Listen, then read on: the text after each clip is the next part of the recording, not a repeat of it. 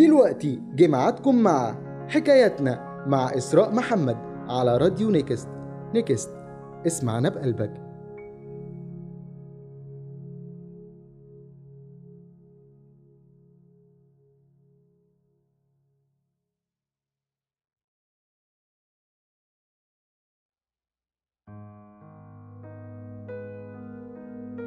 أهلا بيكم مستمعي راديو نيكست. معاكم إسراء عيد في برنامجكم حكايتنا اللي هنتكلم فيه في كل حلقة عن حكاية من حكايات حياتنا أو عن موقف مرينا بيه على مدار اليوم. هنحكي وهندردش وهنحاول نوصل لحل في أي حكاية مضايقانا. يلا بينا نبدأ حلقتنا. من أكتر المواقف الصعبة في حياة الإنسان إنه يخسر بني آدم غالي عليه. البني آدم ده ما ماتش. لأ ده قرر إنه يتخلى عنه أو اعتذر أو خان. فجأة بتحس كأني سكينة واتحطت في قلبك. والموقف ده لو اتكرر معاك بتبدأ تفقد الثقة في نفسك وتحتار وتقول المشكلة فيا أنا وتبدأ تتعامل بخوف. وممكن كمان تستحمل علاقات مؤذية كتير ومرهقة لأنك خايف تبقى لوحدك. كان في مثل شعبي قديم بيقول وجع البطن ولا كب الطبيخ يعني أوجع بطني وجسمي وأضر نفسي ومكبش الطبيخ.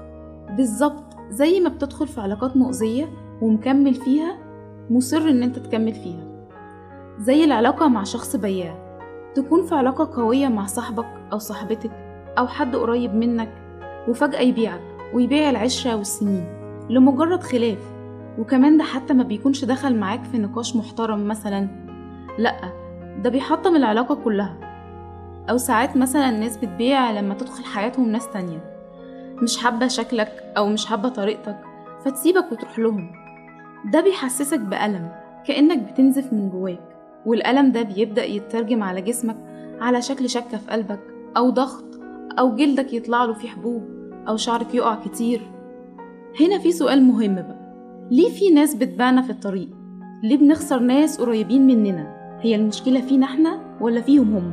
طبعا سؤال محير جدا بس إحنا بننسى الواقعية وبننتظر من الناس دايما الملائكية الرسول عليه أفضل الصلاة والسلام قال لا يلدغ المؤمن من جحر واحد مرتين جميل إنك يكون عندك حسن ظن بس ما تنساش إنك بتتعامل مع بشر. واقبل إن الحياة فيها غدر وخيانة ونكران للجميل وإن الناس بتبيع والناس دايما تصرفاتها بتكون طالعة من الخوف وإنها بتدور على المصلحة ليها. ومن العلاقات المرهقة كمان اللي إحنا بنقابلها في حياتنا بشكل يومي العلاقات في دوائر الشغل. مدير مش مستلطفك وينسب الشغل بتاعك ليه هو. زمايل بيداروا المعلومة عنك ومش عايزينك تعلي في شغلك وتبقي أشطر وأحسن أو يسخروا منك لمجرد اختلافك معاهم في الرأي. ولما يلاقوك اتضايقت يحوروا الكلام كأنه هزار وإنك أخدت الموضوع بجد. كلها أجواء بتحسسك إنك مش متقدر في شغلك لا نفسيا بكلمة حلوة ولا ماديا لكن بتبقى مضطر مضطر تكمل بسبب المسؤوليات. وكمان من العلاقات المرهقة العلاقة مع شخص سيء الظن.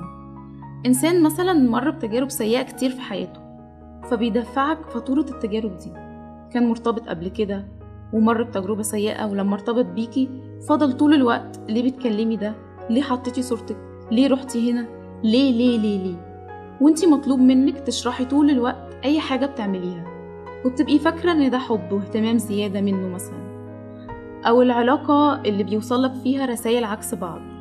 أفعاله تقول إنكم في علاقة والناس شايفة كده.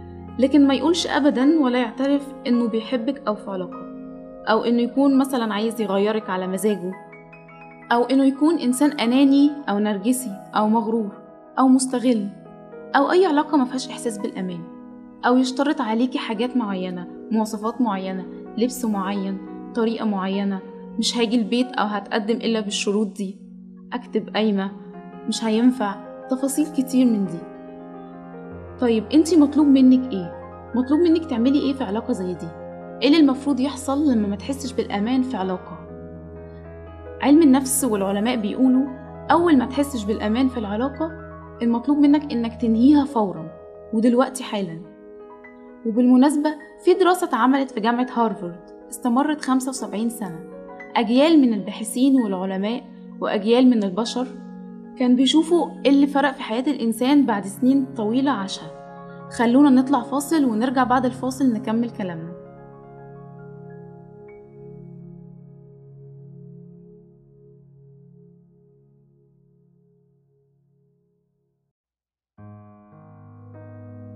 أنتم لسه بتسمعوا حكايتنا مع إسراء محمد على راديو نيكست.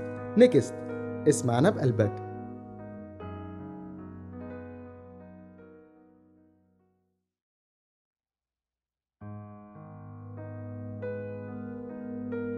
ورجعنا لكم تاني بعد الفاصل ومكملين كلامنا. ومكملين كلامنا عن الدراسة اللي اتعملت في جامعة هارفارد اللي استمرت 75 سنة. أجيال من الباحثين وأجيال من البشر كانوا بيشوفوا هو إيه اللي فرق في حياة الناس بعد السنين الطويلة اللي عاشوها هم وولادهم وأحفادهم. تخيلوا كانوا متصورين إيه؟ كانوا متصورين اللي هيفرق في حياتهم هو الفلوس الشهرة. بس اكتشفوا إن أكتر حاجة فرقت في صحة الناس النفسية والجسدية وطول أعمارهم وسعادتهم وقدرتهم على مقاومة الأمراض والأحزان والشيخوخة وغيرها كتير من الأمراض هي وجود علاقات طيبة في حياتهم. والناس اللي ما كانش عندهم علاقات بالشكل ده في حياتهم أعمارهم كانت أقصر ونسبة إصابتهم بالأمراض كانت أكتر. قدرتهم على تحمل الألم النفسي والجسدي كانت أقل. وجالهم كمان الزهايمر في الشيخوخة. تخيل كده إيه شكل العلاقة الطيبة الصحية دي. في كتاب علاقات خطرة لدكتور محمد طه وصف لينا إيه هو شكل العلاقة الحقيقية وقال لنا إنه مهم يكون فيها سبع حاجات. إيه هما بقى السبع حاجات دولت؟ يلا بينا نعرف رقم واحد الطرف التاني في العلاقة يحسسك إنه حاضر وموجود ومهتم حتى لو كان مش معاك بجسمه. دايما مهتم إنك تكون مطمن إنك في وعيه وإنك بتخطر على باله. يفتكرك ويسأل عليك أو إن شاء الله حتى يدعيلك رقم اتنين إنه يجيد سماعك والإصغاء ليك وقت ما تحتاج وده يبقى مهتم بيك ومتابع ومتفاعل معاك مش ودانه معاك ودماغه في حتة تانية. ده بيوصلك فيه قد إيه هو حاسس بيك قد إيه هو فاهمك ومهتم بيك ومهتم بوجودك ومقدره. يعني لما بتقعد تتكلم معاه هو مركز في كل تفصيلة أنت بتتكلم فيها. رقم ثلاثة ودي مهمة جدا هي إنه يقبلك ويحترمك بدون أي شروط. مش معنى كده إنه يوافق على كل اللي أنت بتعمله لأ. القبول حاجة والموافقة حاجة تانية خالص. لكن هو قابل وجودك قابل عيوبك قابل أخطائك قابل عجزك وقابل فشلك. وعنده كمان استعداد إنه يساعدك عشان تتغير من غير ما يضغط عليك أو يحسسك أي إحساس بالذنب. رقم أربعة مش هيحكم عليك أي حكم ديني أو أخلاقي أو قانوني تحت أي ظرف من الظروف. مش هيتعامل معاك على إنه قاضي أو مصلح اجتماعي أو رجل دين. ودي مهمة جدا لأن ناس كتيرة بت... بتنصب نفسها آلهة وبتحكم على البشر. رقم خمسة هيحط نفسه مكانك دايما فهيحس بيك ويفهم ويشوف احتياجاتك إيه ويرجع مكانه تاني عشان يعذرك ويسامحك ويساعدك. أنتم الاتنين في علاقة رايحة جاية مش انت بس لوحدك في العلاقة. رقم ستة إنكم تكونوا حقيقيين في العلاقة.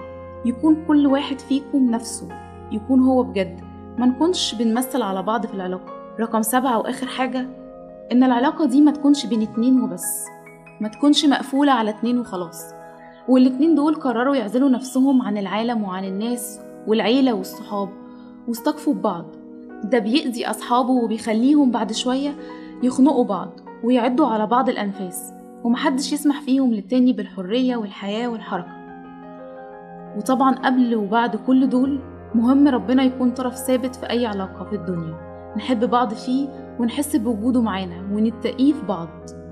السبع حاجات دول لو موجودين في أي علاقة فهي هتكون علاقة صحية ومغيرة للطرفين سواء صداقة أو حب أو جواز لأنك هتكون نفسك زي ما أنت بدون أي حسابات. اكتبولي في التعليقات عملتوا إيه عشان تتخلصوا من أي علاقة مؤذية. ولهنا تكون خلصت حلقتنا. كنت معاكم إسراء عيد في برنامجكم حكاياتنا. شكرا هندسة صوتية وإخراج محمد الكاب أسيبكم في رعاية الله.